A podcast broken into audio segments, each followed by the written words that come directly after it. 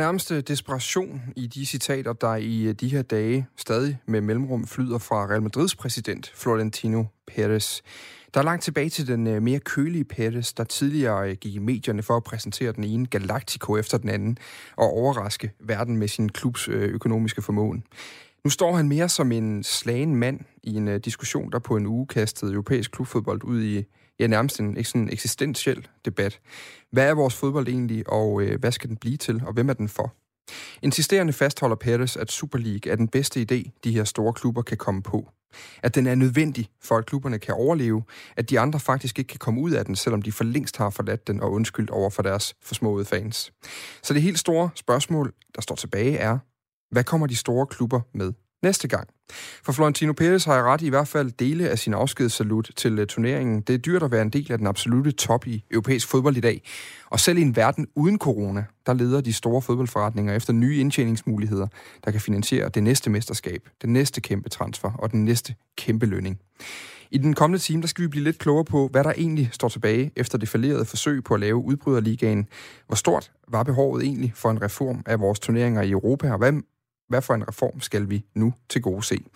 Rigtig hjertelig velkommen til anden time af 4 på foden i dag med afrundingen af Super League, i hvert fald indtil videre. Jeg hedder Dan Grønbæk, og jeg er din vært. Og jeg har heldigvis også langt mere kompetente gæster, end jeg selv med til at diskutere det her, så det er ikke meget, du bare skal høre på den næste times tid. Jeg kan også lige sige til lyttere, der lige nu sidder og følger med i nyhedsmedier rundt omkring, og kan se, at FIFA har modtaget et brev fra DBU, at vi har ganske breaking fået proppet ind i programmet. Så i slutningen af programmet, der taler jeg lige kort med Jakob Høyer om, hvad det egentlig er for nogle krav, DBU de nu stiller til FIFA. Inden der har vi altså lyse vigtigere ting på programmet, det er svært at sige, men i hvert fald lige så store ting. Og jeg kan sige pænt goddag til dig, Oscar Rothstein. Pænt goddag. Idehistoriker, journalist, og jamen vel et af de mest brugte debathoveder i den forgangne uge, når det kommer til de her forskellige Super League-initiativer. Ja, det har været travlt. Det var en fornøjelse. Ja. Dan Hammer, en af de andre meget brugte debattører i den forgangne uge. Tidligere direktør i Parken Sport Entertainment, og i dag direktør i Royal Arena. Og jeg har bøvlet lidt med, hvordan jeg lige skulle beskrive det. Jeg havde det også med sidste uge. Og jeg har fundet en term nu, der hedder sådan fritidsfodboldjagttager. Nå. Du er også forfatter, men det er jo... Det er strengt taget noget, der dækker os alle sammen, er det ikke? Jo, men du er okay. Men vi kan så sige, at du er en af de mere kompetente. Du er i hvert fald på et væsentligt højere kompetenceniveau, end jeg selv er. Jeg er bedre til bare at stille spørgsmålene. Jeg forsøger i hvert fald at kigge lidt mere på det, der foregår uden for kridsdrejerne, end det, der foregår inden for kridsdrejerne. Og derfor har vi dig med i dag. Og sidst men ikke mindst, goddag til dig også, Rasmus Klarskov Storm. Goddag. Fra Idrættens Analyseinstitut, hvor du er analyse- og forskningschef og ansvarlig for meget af den forskning, der kommer ud derfra. Jeg kunne egentlig godt tænke mig at starte hos dig, fordi du er den stemme af de tre i dag, jeg har hørt mindst den forgangne uge. Så jeg kunne egentlig godt tænke mig at starte hos dig om er der en sten, vi mangler at vende i det her? Er der et perspektiv, vi mangler at snakke om i Super League-diskussionen? Jamen det er da et godt spørgsmål, vi har været godt omkring, synes jeg. Jamen der er måske et par stykker i virkeligheden, ikke? Jeg vil sige, at den ene af dem er måske det her amerikanske perspektiv, altså det her forhold, at der er flere af de mennesker, der er bag ejerne i nogle af de her 12 klubber, som fødte den her idé, eller i hvert fald kom ud med den, inden det faldt til jorden igen, som jo kommer fra den amerikanske model, altså som faktisk også nogle af dem ejer amerikanske, det man kalder franchises i de såkaldte major leagues i USA. Og det tror jeg, det kunne være interessant at kigge lidt på det, eller drøfte det i hvert fald her, ikke? Hvad kan betydningen af det være? Fordi det, som de jo egentlig foreslår her, er jo lidt en amerikansk model-ting. Og så kan man så sige, at nogle af de andre klubber, der er med i det, kan have andre motiver, men der er i hvert fald en dimension der af sådan en kvartet, måske en 4,5 stykker, som man godt kunne sige, jamen de er måske mere til det man normalt vil kalde den, hvis man ligesom konstaterer den europæiske og den amerikanske model. De er nok lidt mere in it for the money, eller for the profit, end mange af de andre måske har, som også måske kan have lidt profitmotiv i den forstand, men måske mere er interesseret i at få konsolideret, deres magtposition på det rent sportslige område. Så det er i hvert fald en vinkel, man kunne drøfte. Og så er der også nogle fordelingspolitiske spørgsmål i det der, hvordan skal man så skrue det her sammen? Men der ved jeg, det kommer vi tilbage til senere i forhold til spørgsmålet om, hvad det er for nogle løsninger, man så kunne pege på. Dan Hammer, efter en hel uge i fodbolddebatten, når det kommer til Super League, hvad er så den primære læring eller erkendelse, kan man sige, der står tilbage for dig? Jeg tror, det er, at nordeuropæer, rigtig mange nordeuropæer holder rigtig meget af deres fodbold, som de kender den. Og at vi forbinder den forbindelse rigtig meget med det her med, at vi afgør tingene nede på banen. Oscar Rothstein, samme spørgsmål. Hvad er sådan den erkendelse, du sidder tilbage med her mandagen efter, hvor vi kan få lov til at evaluere både på diskussionen og på begivenhederne? Det kan lyde banalt, men erfaringen af, eller i hvert fald fornemmelsen af, at en anden fodbold er mulig, og at fodboldens fremtid ikke allerede er skrevet, men er til forhandling. Og det skulle man sige, at det burde jo sådan set give sig selv, men det er jo på mange måder den her klynge af eliteklubbers mesterstykke, at de har enten direkte eller indirekte bilder selv ind, at den tolkning af sporten, de ligesom står for, den hyperglobale, hyperkommercielle, hyperinstrumentaliseret, er den eneste gyldige tolkning af fodbolden. Det kan godt være, at den stadig er den dominerende, eller det er stadig den dominerende. Det kan også godt være, at det er fremtidens, og der absolut ikke kommer noget ud af det her. Men den åbning, som det her trods alt har skabt, som på en eller anden måde stråler ind i fremtiden og giver et indtryk af, om ikke andet, at verden kan se anderledes ud. Det tror jeg ikke rigtigt, man kan overvurdere betydningen af. Det har personligt været virkelig tiltrængt. Og så kan man beskylde mig og alle mulige andre for en masse naivitet, men det har der været brug for, fordi at der er en udbredt fatalisme i fodbolddebatten, i fodboldmiljøer rundt omkring i store dele af Europa, og den skal vi bekæmpe, fordi hvis den vinder, så sker der i hvert fald ingenting. Så vi skal, altså, at man kan godt gøre op med sådan er det jo, sætningen. Ja, lige præcis. Det er jo den lidt, jeg sigter til, ikke? Og nogle gange, så kan man ikke gøre alverden, men troen på, at ting kan være anderledes, og håbet om, at verden kan se anderledes ud, det er på en eller anden måde en forudsætning for alting. For alle slags forandringer. Dan Hammer, jeg kunne faktisk godt tænke mig lige vende den med dig, selvom det egentlig bare lige var ting som sådan et kort intro-greb, vi lige kunne køre forbi alle sammen. Altså har du den samme? For jeg ved jo, når vi brugte 3 kvarter i sidste uge af programmet på at prøve at forstå det om mandagen. Altså, og det var inden der skete alle de her ting, som gjorde, at det kollapsede Super League. Men har du den samme fornemmelse af, at den her diskussion og den her begivenhed har gjort, at man godt kan bryde status quo? Altså, jeg har en meget stor lyst til at have samme fornemmelse. Jeg har ikke rigtig samme rationelle tro på, at det er det, der kommer til at ske. Fra det øjeblik, der var 23 betalende tilskuere til en fodboldkamp, så blev det jo andet end bare en fysisk foretagelse. Og jeg tror, det bliver svært, om jeg så må sige, at hive de økonomiske tyngdekræfter ud af fodbolden igen. Det er jeg helt enig i. Og derfor så tror jeg, altså det bliver lidt, altså nu Rasmus, han var også lidt inde på det her med den amerikanske model og sådan noget, og kerneproblemstillingen i det her, det er jo, at der er en designfejl i systemet, som man strengt taget kun kan løse ved at gøre noget radikalt. Og det bliver lidt snakken om at have kagen og spise den, og det er som bekendt relativt vanskeligt.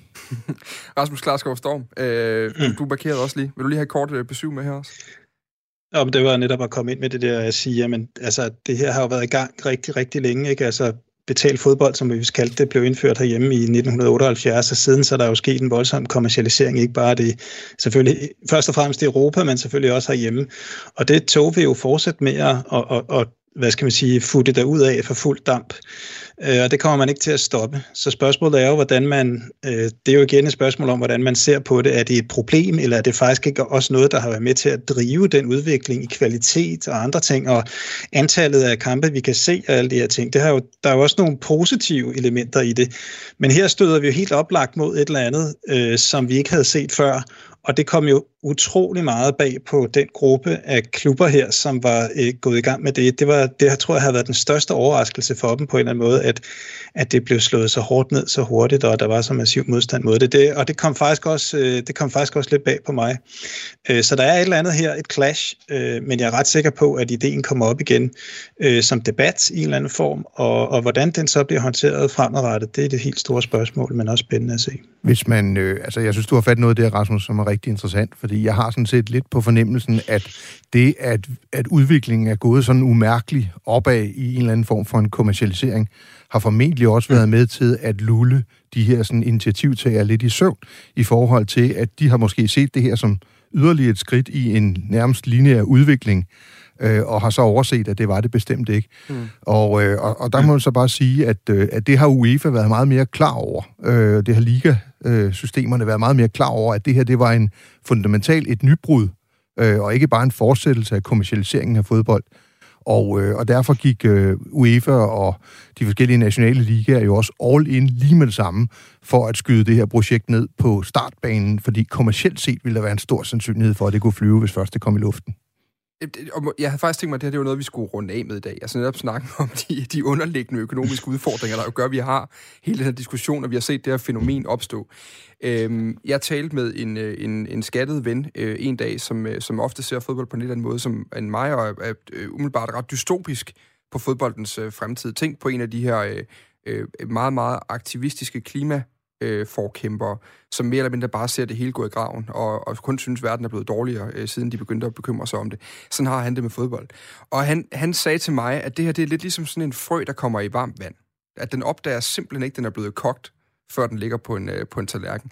Oscar, når vi taler om den her, du taler lidt før om fatalisme, og vi taler om den her lineære kommercialisering af fodbold, som bare stille og roligt er overgået os, hvor du og jeg og mange andre har stået i fodboldprogrammer eller på popper og sagt, jamen, sådan er det jo, altså, så mange gange. Jeg ved ikke, om det rigtige spørgsmål er, om det er for sent, fordi det har du lige sagt, du håber på, at det ikke er nu, men er der noget om den der frø der, og er det nødvendigvis så skidt?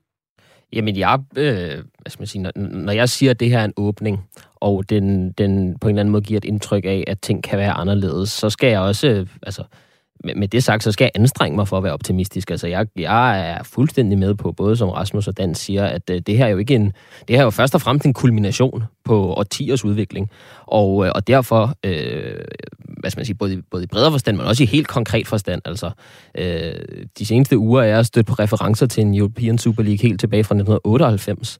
Altså, så ikke engang bare den her lidt mere abstrakte udvikling med mere kommercialisme og mere globalisering kender vi til, men også den helt konkrete idé om at lave en pan-europæisk liga er velkendt. Så det skal selvfølgelig ses i det perspektiv. Ingen tvivl om det. Og lad os bare tage, fordi der er noget underliggende økonomi i det her, man skal forstå. Altså, jeg sad for sjov skyld og lavede noget research på fodboldlønningerne. Og jeg tænkte, der må være sådan nogle opgørelser en gang imellem, der opridser, hvor store de er. Fordi vi ser den ene lønkontrakt, eller lønrekord, blive slået nærmest sæson efter sæson i øjeblikket.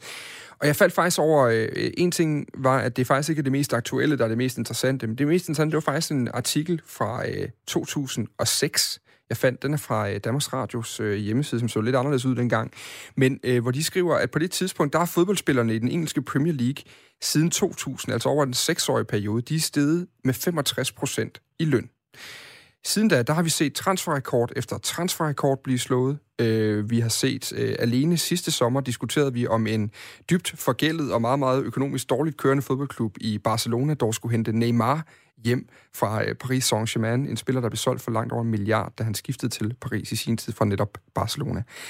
Det er alle de her strukturer, som jo også gør, at der er det her øgede kapitaliseringsbehov og finansieringsbehov i de store klubber. Rasmus Storm, vi talte sammen for, jeg tror det er 5-6 uger siden, du var på besøg her hos mig på en Teams-forbindelse sidst, for at snakke om Barcelona og den økonomiske rodebutik, de har kørende i Catalanien. Hvor vi snakkede om de her store klubber til dels var for store til at knække, og den samtale skal man gå ind og høre, for der havde du rigtig mange gode pointer sammen med Svend Rybner. Men når vi taler om stigning, altså hvor presset økonomisk er de her store klubber? Jo, men altså, det her, det er jo, nu begynder vi at bevæge os ind i det, som Dan jo var inde på før, at tale om en indbygget systemfejl i det her, den her problematik. Altså, klubberne, det er fuldstændig almindeligt, at de europæiske fodboldklubber, på trods af de enorme stigninger, der har været i omsætningen gennem de seneste 20-25 år, at de har haft økonomiske problemer. Det er fuldstændig almindeligt velkendt. Jeg tror nærmest, altså, der er selvfølgelig undtagelser, der er klubber, som også har kørt fornuftigt og godt, men der er talrige eksempler, og langt de fleste, høj som lav, har på et eller andet tidspunkt været tæt på, eller udover finansiel økonomisk kollaps, ikke? Eller løbet rundt som det, vi kalder zombier, økonomiske zombier, teknisk insolvente zombier, som så fortsætter derudad på formodet efterbevilling. Det er der fuldstændig ikke nogen tvivl om, og det der fueler det her spørgsmål, er jo, at den her, hvad skal man sige, den europæiske sammenhængs optaget af at vinde, som vi faktisk også så for fuld skrue for de her, fans i virkeligheden udtrykke. Ikke? Altså, at det, man i bund og grund er interesseret i, er at vinde nogle mesterskaber, og at det kæmpe følelsesmæssige, identifikatoriske element, der hænges op på det. Det er ligesom det, der driver det her, og det skaber det her, og så er der også nogle andre institutionelle mekanismer, den kan vi komme ind på senere, hvis vi kan nå det, men der er også nogle andre ting, som er med til at fuele det her, hvad skal man sige, overforbrug, som mange af klubberne har. De ønsker jo simpelthen at fastholde den sportslige position, de har, og det koster penge. Det er simpelthen det, der er sagens kerne. Så der er en eller anden diskrepans, altså der sker noget mellem top- og bundlinjer, om man så må sige, som er vanskeligt at håndtere i den her række. Og hvis man gerne vil vinde mesterskaber, så skal man investere, så man har en trup, der er utrolig stærk.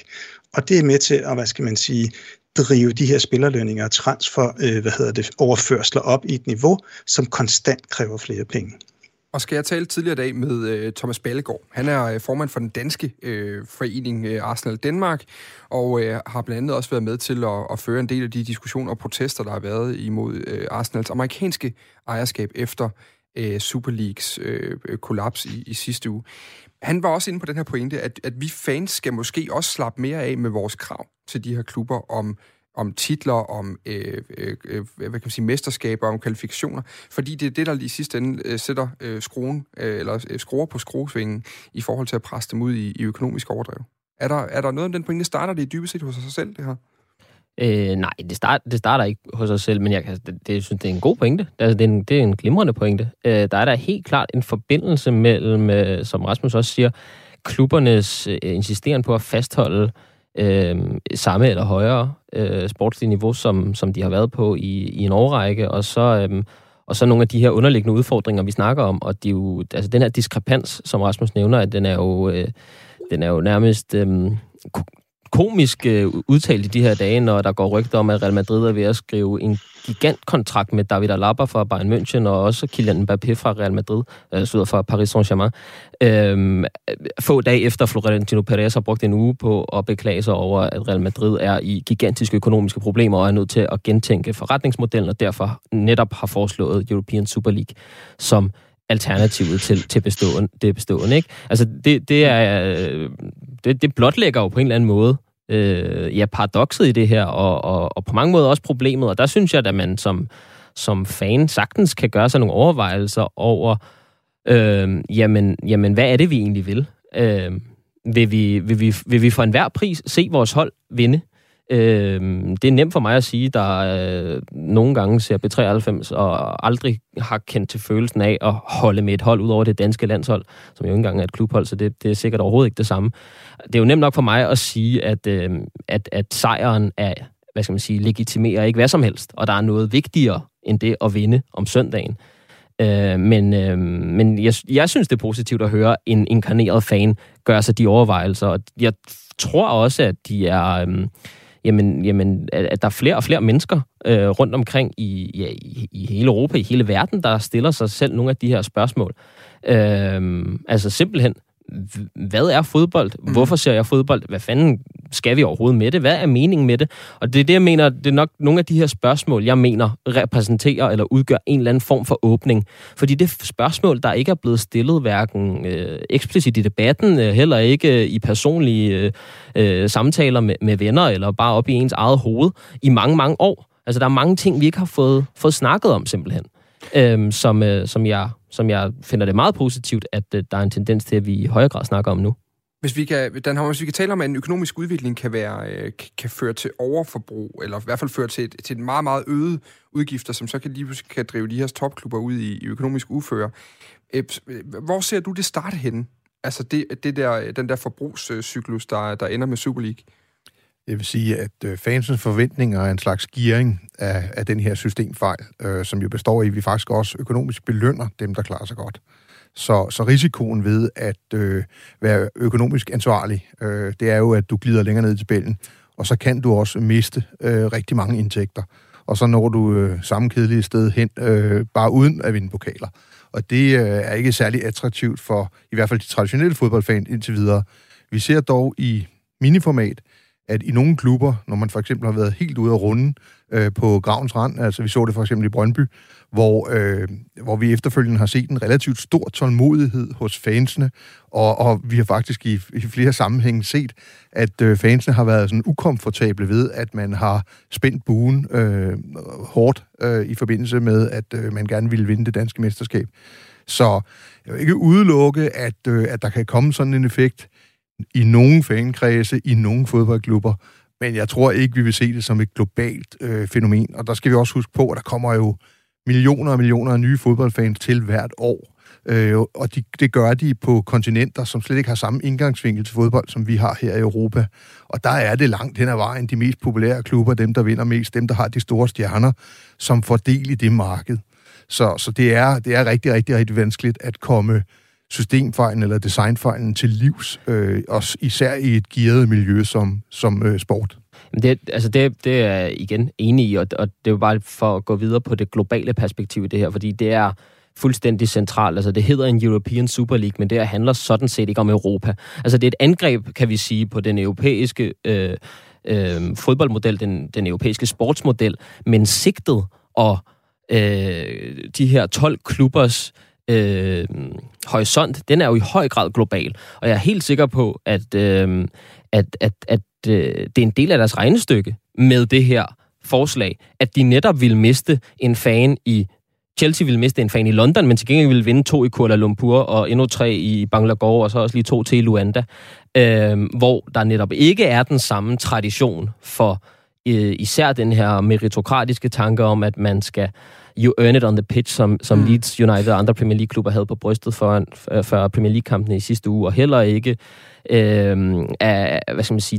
overhovedet på nogen måde dogmatisk i forhold til, at klubberne skal have en lokal forankring. Så det er et fuldstændig afgørende for at forstå de fulde perspektiver i det her, ligesom at skelne mellem de forskellige markeder og de forskellige fodboldopfattelser og fodbolddrømme, der dominerer på de forskellige markeder. Jeg kunne godt tænke mig faktisk lige, fordi det pointen omkring det globale, jeg synes, fordi jeg kommer til at lave en del henvisninger af det her, for vi har lavet rigtig meget journalistik her på kanalen om Super League. Men jeg synes, man skal gå ind og høre Sportsugen med min gode kollega Claus Elgaard. Han er, normalt så siger man jo, at erfaring, det vinder også pokaler, og det gør det altså også i journalistik, fordi manden, han satte et glimrende Sportsugen-program sammen i torsdags, hvor man blandt andet kan forstå mere omkring hele tv-indgangsvinklen til at skulle tjene penge på det her i verdensdel, vi ikke nødvendigvis kender så meget til, og i aldersgrupper, at vi fire nødvendigvis heller ikke er så enormt kloge på, fordi det handler det også om det her. Men den har man jo godt tænkt mig, din... jeg ved godt, Oscar, han har lige et par år på os andre, men dog alligevel, så han jo vist som en ældre mand, som du nok eller... Ja, men det er faktisk rigtigt. Altså, det har jeg egentlig måtte erkende i den her uge, at jeg er jo også et, rundet af nogle efterhånden fortidige idéer om, hvad fodbold er, og ikke mindst, hvordan man forbruger fodbold. Altså, vi skal jo faktisk ned og snakke, altså dem, der bliver fodboldfans nu, 8-9-årsalderen, og så dem, der måske er 10 år ældre end det, men ikke meget mere ældre. Altså, det er jo i høj grad deres tanker, som er netop som er interessante, og som vil have størst indflydelse på mulighederne for noget af det her i fremtiden. Jeg var lige en hurtig note på den. Jeg var træner for et U14-hold. Det var jeg for et par år siden, så det er drenge, der i dag spiller U16. Og der er der på et tidspunkt 2 drenge, der mødes. Den ene, han har købt en, jeg mener, det var en Bayern München-trøje, hvor der ikke er navn bagpå. Og en af de andre drenge siger så til ham, inden de skal løbe ud til deres fodboldstøvler på, så siger han, hvorfor er der ikke noget navn bagpå? Så siger han, jamen det ved jeg ikke, trøjen var bare flot, men den der trøje, der er ikke noget værd, der er ikke nogen bagpå. Hvem er du så? Og det synes jeg sagde rigtig meget om, at i min generation, der synes jeg egentlig, det var markant sejre at have en trøje uden navn bagpå, fordi det var ligesom, så det klubben, man holdt med, og ikke spilleren. Nå, for at komme tilbage til pointen, Dan Hammer, du var inde omkring de her systemfejl. Jeg tror, det bliver en rigtig god brug til det, vi skal snakke om lige om lidt. Kan vi ikke lige prøve at få ridset op?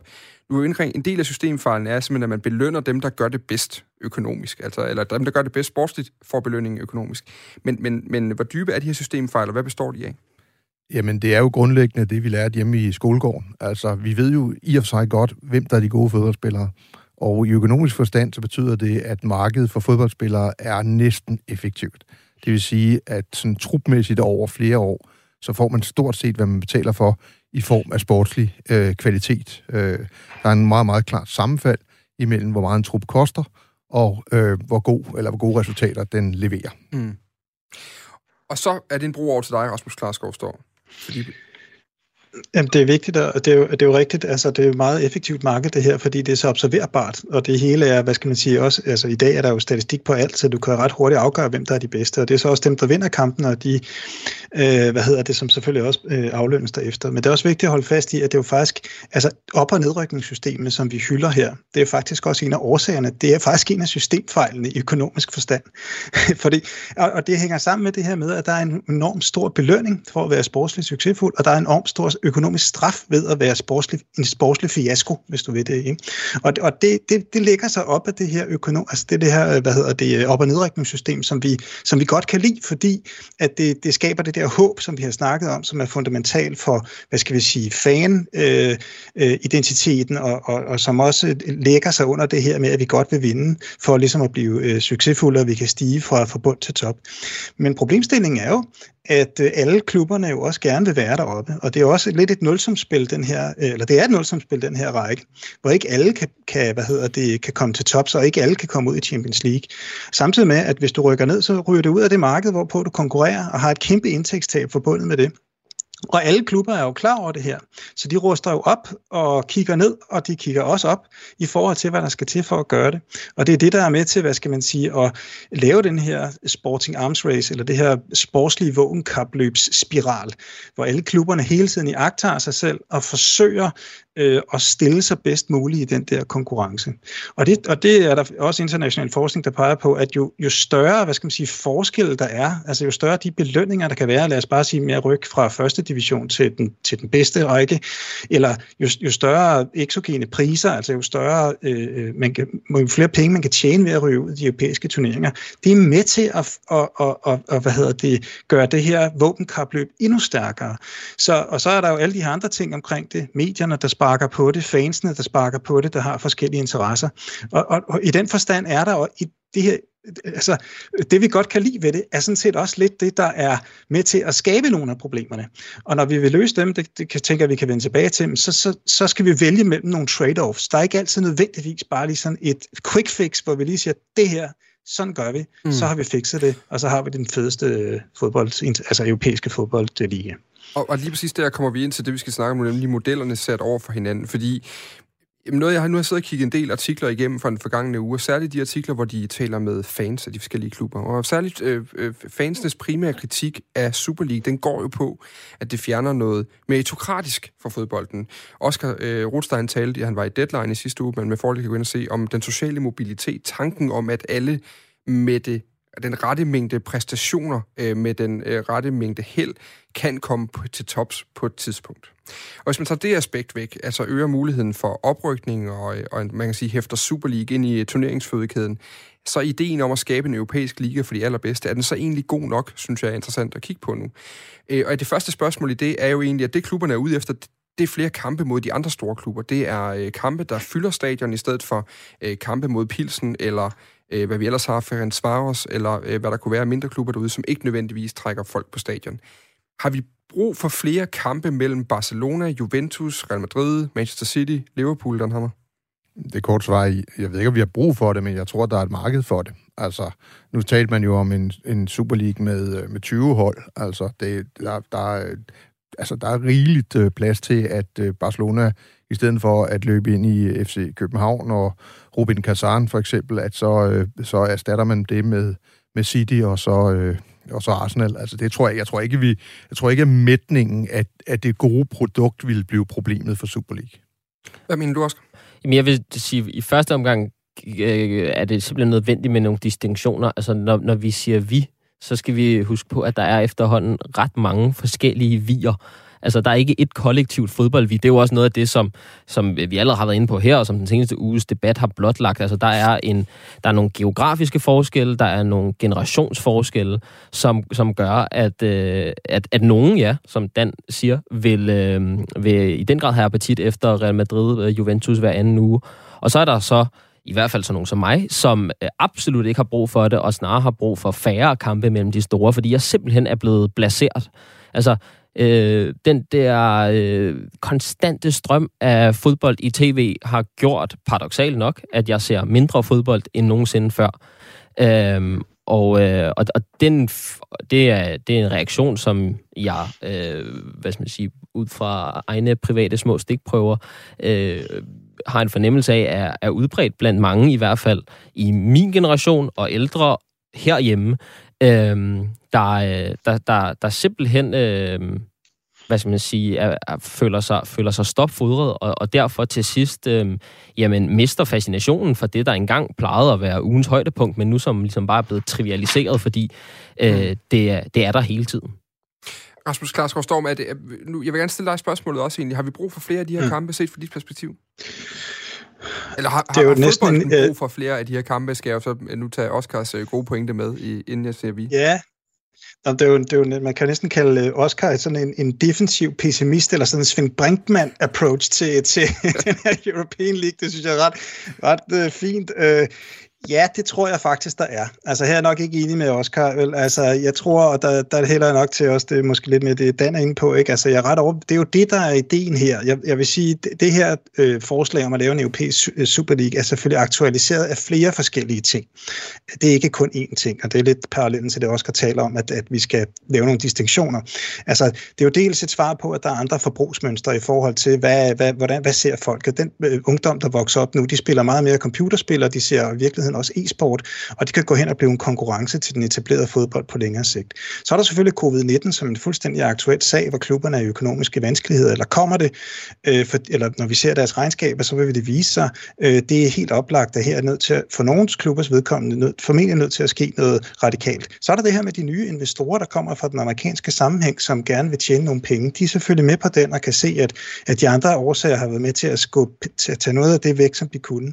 Og de der elementer til sammen, de gør selvfølgelig noget ved det her, men filosofien bag og tanken bag det, som jeg også tror er rigtig, det er, hvis vi kommer ud og får mange flere kampe, selvom jeg ved godt, der er nogen, der vil være mættet af det, men nye markeder, en bedre kvalitet, flere af de allerhøjst kvalitetsmæssige kampe, det er ideen, at det vil øge efterspørgselen alt andet lige. Det vil alt andet lige gøre, at vi kan sælge tv-rettigheder også til andre kontinenter i meget større pris, på meget større prissummer. Mm. Og så samtidig det der med, at den er lukket, den her række, så vi kan styre, vi kan dele pengene mere mellem os selv. Den fordelingspolitiske dagsorden har der også været i det. Og det interessante i det, det er jo også grund til, at jeg nævner det her meritokratiske, det er, hvis man piller det væk, hvis man ligesom sætter Super League ind som sådan en overbygning af Champions League, hvor de bedste er samlet. Det er jo egentlig det, man forsøger at gøre med Champions League nu, hvor man så har lavet både Europa League og Conference League, hvor man kan samle alle de mindre interessante hold, så Real Madrid får flere kampe mod Liverpool. Men er den egentlig så svært spiselig så, Dan Hammer? Altså, hvis du har en eller anden form for oprykningsmekanisme, der fungerer godt nok, så får vi jo bare et bedre produkt ud af det, som vi måske, nogen i hvert fald fodboldklubberne, mener, de har brug for rent økonomisk. Jamen, der er det lidt det her med både at have kagen og spise den. Altså, det er, som Rasmus siger før, at man kan ikke have et element, hvor man risikerer at blive fjernet fra den fælles værdiskabelse. Så hænger logikken simpelthen ikke sammen. Og jeg tror også, at det vi så med Super League, det var sådan en første hug i en flertrinsraket. Og noget af det, vi ville se relativt hurtigt, tror jeg var, skal vi kalde det, innovation. Altså at ændre på måden, som fodbold foregår på, mere hen imod tv-produktet skulle tilgodeses, og det er nemmere i en forening med 15 medlemmer, der har en altoverskyggende fælles interesse, end det er at overtale 55 forskellige medlemslande i UEFA til at ændre det. Mm. Altså lige fra, at man måske skulle spille 3x30 minutter, eller måske 3x20 minutter, hvad ved jeg. Mm. Og det er det, der er hele pointen, at endestationen for det her, det var en NFL-lignende liga. Men for at komme derhen, så ville man være nødt til stadigvæk at være forbundet med det gamle system, altså at spille i den nationale ligaer. Fordi der går lang tid før, at en NFL får sokker, om jeg så må sige, at den vil, kunne finansieres fuldstændig. Mm. Så det var også ligesom det, de knækkede på. Det var det, der var den store risiko i det her. At selvom der var store milliardbeløb på spil for at være med, så var det jo stadigvæk kun, hvad der svarede til for måske 25% af Barcelonas nuværende omsætning. Og det vil sige, at Barcelona var jo stadigvæk nødsaget til at være en del af La Liga, for at det her det kunne hænge sammen. Oscar, jeg kunne egentlig godt tænke mig lige vente med dig også, fordi du var især fortaler for det vigtige i, at meritokratiet består, kan man sige, at den sociale mobilitet i fodbolden er der. Vil den være spiselig for dig, sådan en turnering, hvis vi lægger bort det her med kagen og spise den, mens man laver den, eller alt muligt andet? Altså, vil den så være spiselig for dig, hvis oprykningsmekanismen eksisterede? Der er ingen tvivl om, at det er broet med den sammenhængende liga- og turneringsstruktur, som er min allerstørste anke. Mm. Så ja, i en eller anden forstand. Altså, jeg er ikke fundamentalt, hverken i fodboldsammenhæng eller alle mulige andre sammenhæng, fundamentalt nationalistisk. Altså, min respekt for nationalstaten har begrænsninger, så at vi bryder den ned i en eller anden forstand, kan jeg sådan set godt leve med. Det for mig personligt er det ikke det helt store problem, at Chelsea og Juventus spiller i samme liga. Det er i en eller anden forstand allerede sket, altså at vi ikke respekterer landegrænser i systemet. Mm. Altså vi ser Katar, der spiller med i, og det er så en helt anden debat, hvad baggrunden er for det. Men bare for at sige, at Katar spiller med i den europæiske VM-kvalifikation. Japan har været med til Copa America. I Afrika er der planer om en beslægtet liga, en African Super League. Så både sådan i praktisk forstand og i vores tanker er landegrænserne allerede brudt ned. Og den lokale forankring er European Super League selvfølgelig også en udfordring af, men den lokale forankring i de her klubbers tilfælde, var den der overhovedet længere. Hmm. Altså, det vil ikke være med European Super Leagues indførsel, at Chelsea lige pludselig bliver et globalt brand, og ikke længere bare en London-klub. Altså, den bevægelse er alligevel så massiv, at hvis den på en eller anden måde fik en fast form, jamen, okay. Jeg vil skulle tage stilling til den konkrete udformning og alt muligt, og på mange måder er jeg også optaget af, at klubbernes lokale forankring bliver respekteret, fordi det er også en stor del af sporten. Men ja, jeg er helt klart størst modstander af bruget med den sammenhængende ligastruktur, og så kan vi godt forhandle om resten. Det er interessant.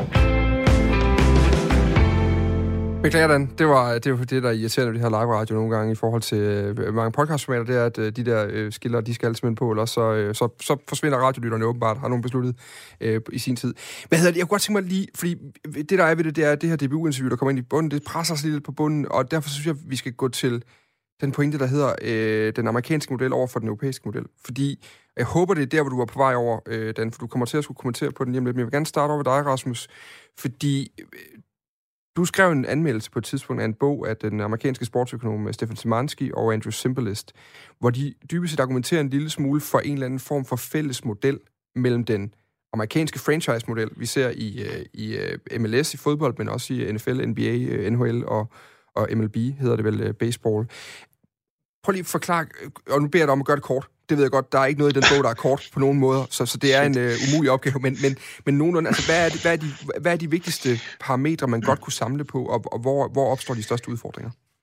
Jamen, de prøver meget kort skitseret, det er jo at lave en eller anden kompromis. Altså, det er jo i virkeligheden en mere udvidet form af det, vi kender som Champions League, men forskellen er jo at lave en overnational europæisk liga, men fastholde det her op- og nedrykningssystem. Og det er de helt klart, helt normalt, eller konkret siger, at de foreslår, igen, det er jo, det kan tænkes meget mere detaljeret igennem, men det er det overordnede linje at have 6 regionale ligaer, hvor nogle af de lande, der ligger tættest på hinanden, egentlig spiller mod hinanden. Altså, det kunne være England og Skotland, Spanien og Portugal, så vidt jeg husker, skriver de Italien, Grækenland, Balkanlandene, måske Tyskland, Schweiz og Østrig hinanden osv.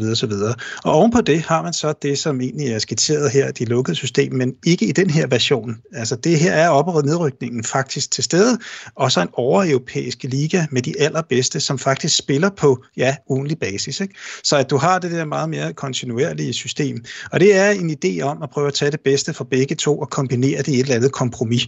Det er ikke, jeg siger ikke, at det er perfekt, eller at der ikke kunne være, det skal tænkes ordentligt igennem, men forslaget kan man jo prøve at genbesøge og smage på, og så sige, er der noget her, der kunne være interessant for ligesom at imødekomme noget af det, og tage brødene ned af den her kritik. Så det var sådan set bare det, som jeg bragte ind i debatten som noget, uden at jeg på den måde siger, at det er så løsningen. Og det er jo, altså nu er det så der, Dan Hammer, at jeg gerne vil have dig på banen. Fordi det interessante er jo, at der skal jo findes en eller anden ny model, hvis man skal kigge på den sukkende Florentino Perez og andre. Du har blandt andet selv kommenteret kort på The Swiss Model, som er UEFA's bud på en Champions League-struktur fra 2024. Kort fortalt, flere kampe, en ligastruktur til at starte med, og så ellers de bedste hold videre og flere kampe mod hinanden derfra. Hvad tænker du, at man kan lære fra amerikansk sport? Kan man trække noget ind, og kan vi sammenflette de her ting på en måde, så det giver mening? Ikke uden at give køb på nogle andre principper, som vi hylder i europæisk sammenhæng.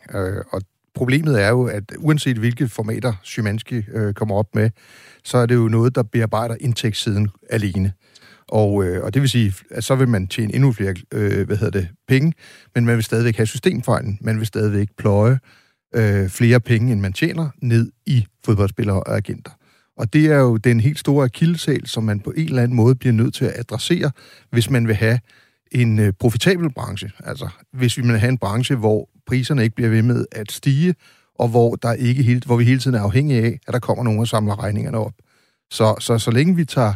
Så længe vi kun holder blikket på indtægterne og prøver at skabe et produkt, som bliver mere og mere interessant, så skruer vi sådan set bare på den skrue, vi har skruet på indtil videre, nemlig kommercialiseringen. Mm. Og så kan det godt være, at der er nogle modeller, der er bedre til at skrue på, eller hvor man kan skrue hurtigere. Det er jeg ikke sikker på er særligt lykkeligt. Hvis man er på vej et forkert sted hen, så er det jo ikke nødvendigvis en god idé at sætte farten op.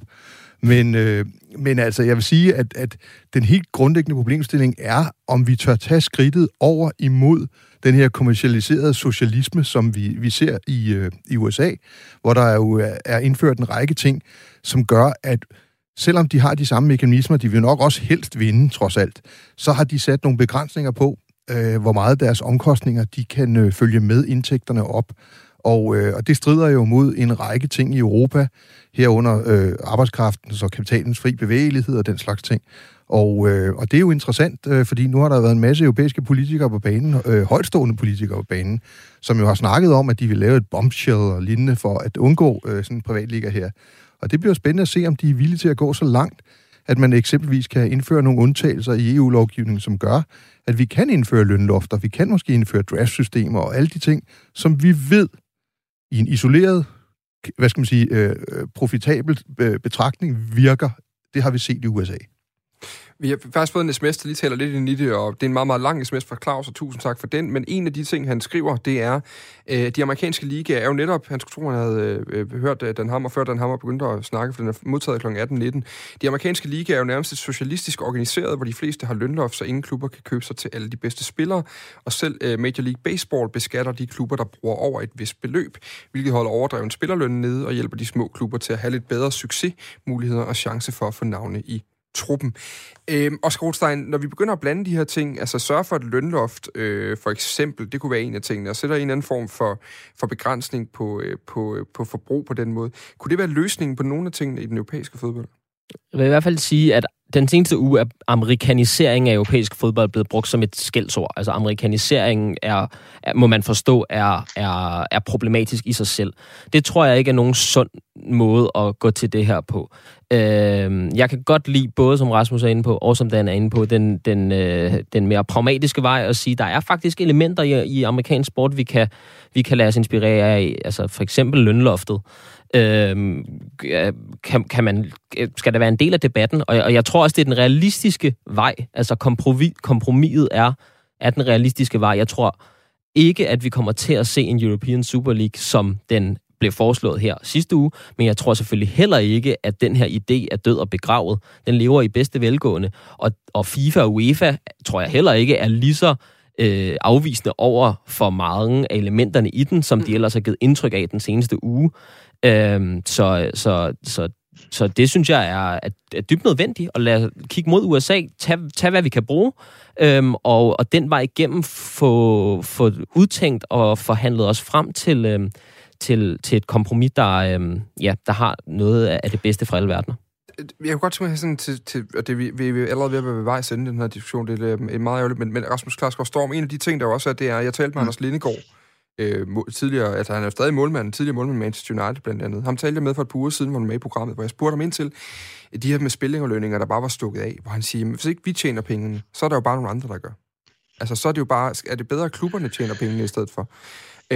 Og så kan man altid diskutere, om spillerne tjener nok, og om klubberne burde have en lidt større andel af den kage. Men i sidste ende, hvis man ikke kan styre kommercialiseringen samtidig, altså at indtægterne til klubberne stiger samtidig, så giver et spillerlønloft for eksempel vel heller ikke så meget mening. Jamen, altså, Szymanskis argument, det vil nok også være mit, at lønloftet er nok svært at indføre, for det hører lidt sammen med den lukkede model.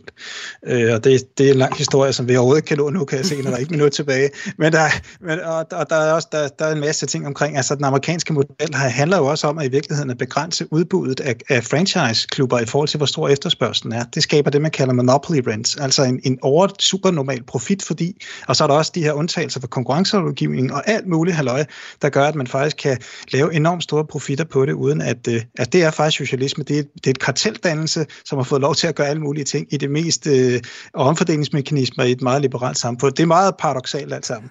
Det kan vi vende tilbage til en anden gang. Så, men altså, jeg er jo enig med, også med Dan her, at det er lidt problemstillingen med det, som Szymanski Company foreslår, det er jo, at man vil stadigvæk have den der systemfejl indbygget, men paradoksalt nok, og det har jeg ikke forstået, fordi jeg faktisk prøvede at spørge ham om det, den gode Szymanski, og han er svær at battle, for han er en stor dreng i klassen. Men han siger, jamen det er lige meget, det er ikke noget problem, den systemfejl er bare det er ikke covid-19, det er bare en lille influenza, der går hurtigt over. Det skal du ikke vaccineres mod. Det kan vi så tage en anden gang, jeg ved ikke, hvordan han forklarer det, men det grubler jeg stadig over.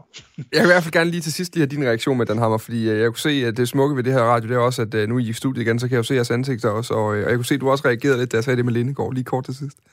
Ja, altså det er jo fint nok at sige, at alt går pengene et andet sted hen, men hvis man tjener, hvad skal man sige, overnormalt mange penge på et forretningssystem, der ikke hænger sammen, så er man rimelig kynisk, hvis man ikke synes, at det er en udfordring på den lange bane. Så vil jeg også godt sige en anden ting. Vi har jo de facto en slags Superliga, eller Super League, ikke i formatmæssig forstand, men der er altså større forskel på omsætningen imellem klub nummer 15 og nummer 16 i Europa, end der er mellem nummer 16 og nummer 30. Så sådan, i økonomisk forstand er vi jo ved at have en polarisering, der kommer til at betyde nogenlunde det samme, men bare ikke i formatet. Oscar Rothstein, allersidste ord i dagens diskussion går til dig. Er vi et bedre sted for de store klubber? Har vi fundet en måde at give dem endnu flere penge på, hvis vi tre mødes her om et år, eller om 2 år, eller 5 år? Altså, hvilken vej kommer det her til at gå? Jamen, det pointen, der griber tilbage til det første, jeg sagde, er jo nok, at jeg er i tvivl.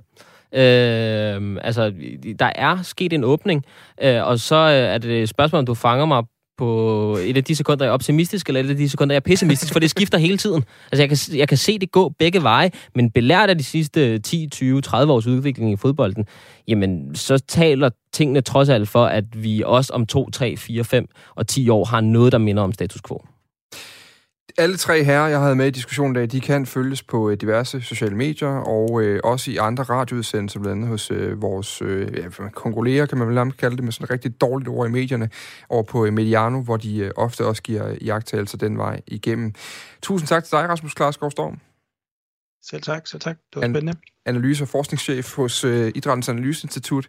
Tusind tak til dig, Dan Hammer. Selv tak. Og så lover jeg, at jeg dropper fritidsfodboldjagt til jer. Nu skal vi ikke gøre det. Jeg kan godt mærke, at den aldrig rigtig vandt indpas nogen steder. Du siger, hvad du har lyst til. Ja, det er godt. I hvert fald tidligere direktør i blandt andet FK, og også aktuel med en bog, der hedder Hvor svært kan det være, sammen med Mads Davidsen, hvor I netop kigger på fodboldklubbers strategi. Tak til dig også, Oscar Rothstein. Selv tak. Idehistoriker og journalist. Og vi blænder altså ned for den her debat nu, og det gør vi, fordi der i dag, mens vi stod og sendte, faktisk dukkede en nyhed op, som så lidt for interessant ud til, at vi ikke proppede den med i dagens program.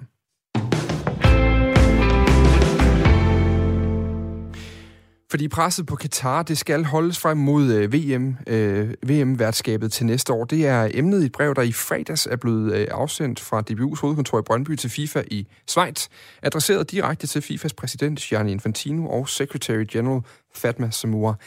I brevet, der blev offentliggjort, faktisk ligesom vi gik live med dagens program for et par timer siden, der fremsætter DBU 4 krav, og de er som følger. En fuldstændig implementering af allerede vedtaget arbejdstagerrettighedslovgivning i Qatar og anmodning om yderligere forbedringer. Det skal sikres, at arbejdstagers rettigheder samt menneskerettighederne overholdes også efter slutrunden, og det gælder ikke kun stadions og infrastruktur, men også hoteller, servicesektor med mere. Så anmoder DBU om, at de grundlæggende frihedsrettigheder overholdes før, under og efter slutrunden i 2022, eksempelvis presse- og ytringsfrihed.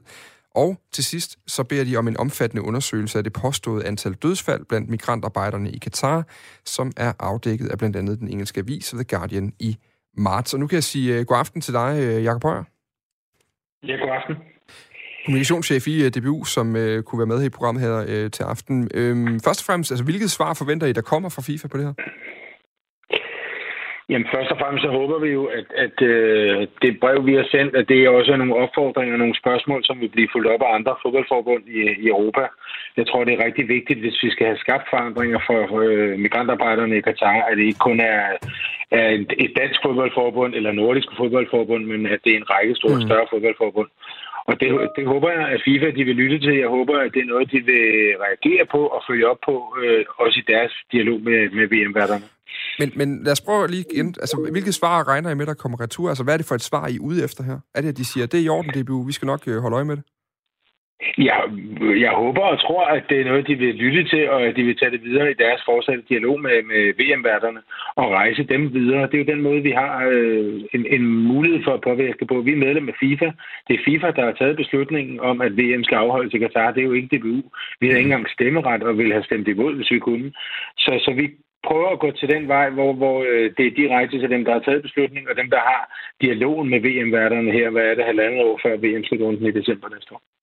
Altså, det er jo krav, I stiller i det her brev her, og krav, der plejer jo at have den efterfølgning, der hedder konsekvenser. Hvad er konsekvensen, hvis de her krav ikke bliver opfyldt inden VM? Jamen, det er jo netop derfor, jeg siger, at det er enormt vigtigt, at det her det ikke kun er et spørgsmål om et dansk fodboldforbund eller 2-3 nordiske fodboldforbund, der rejser det her. Jeg håber, at der er flere, der vil følge trop. Jeg håber også, det er noget, som andre idrætsorganisationer de vil følge trop på. Fordi det her det er jo en udfordring, som vi har på tværs af idrætten og ikke bare i fodbold. Og vi tror jo altså på, at det er den her måde, man kan skabe reelle forandringer i Qatar på. Hvad der så sker, hvis man ikke når et ud af de 4 forslag eller krav, som vi stiller, det må vi tage til den tid.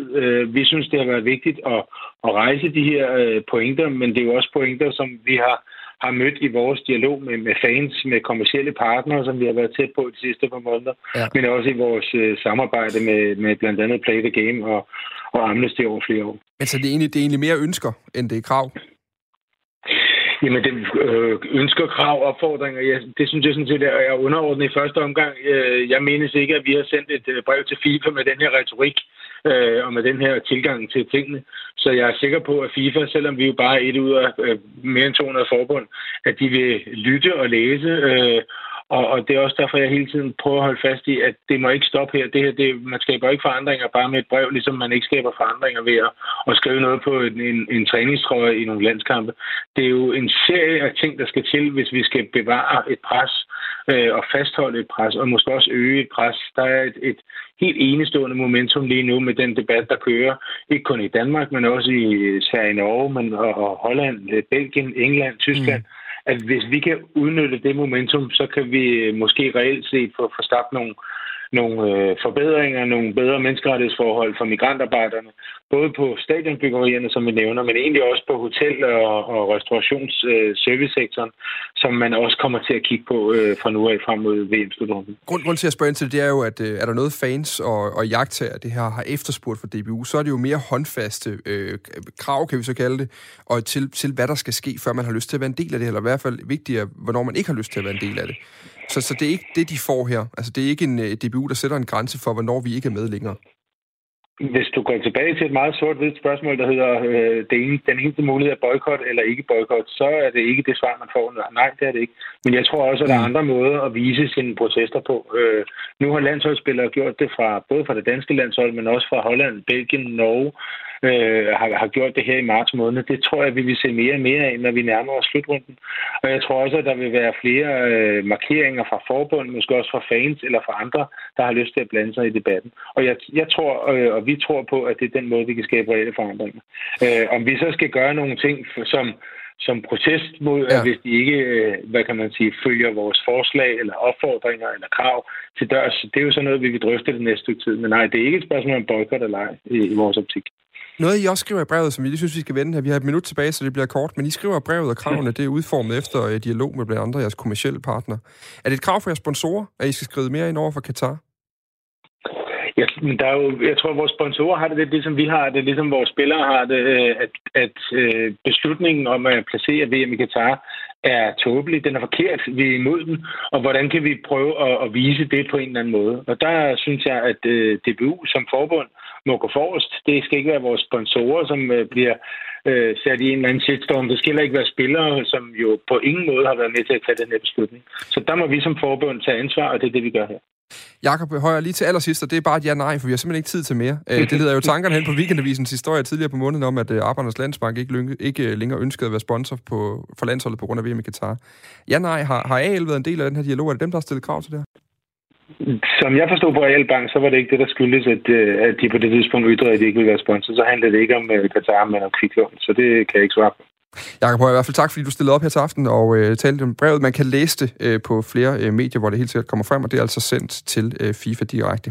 Det var kommunikationschef Jakob Høyer, der var med og rundede programmet af. Nu har jeg en nyhedsvært, der er halvsur på mig, fordi klokken er blevet 20 sekunder over 19. Der er mere 4 på foden næste uge.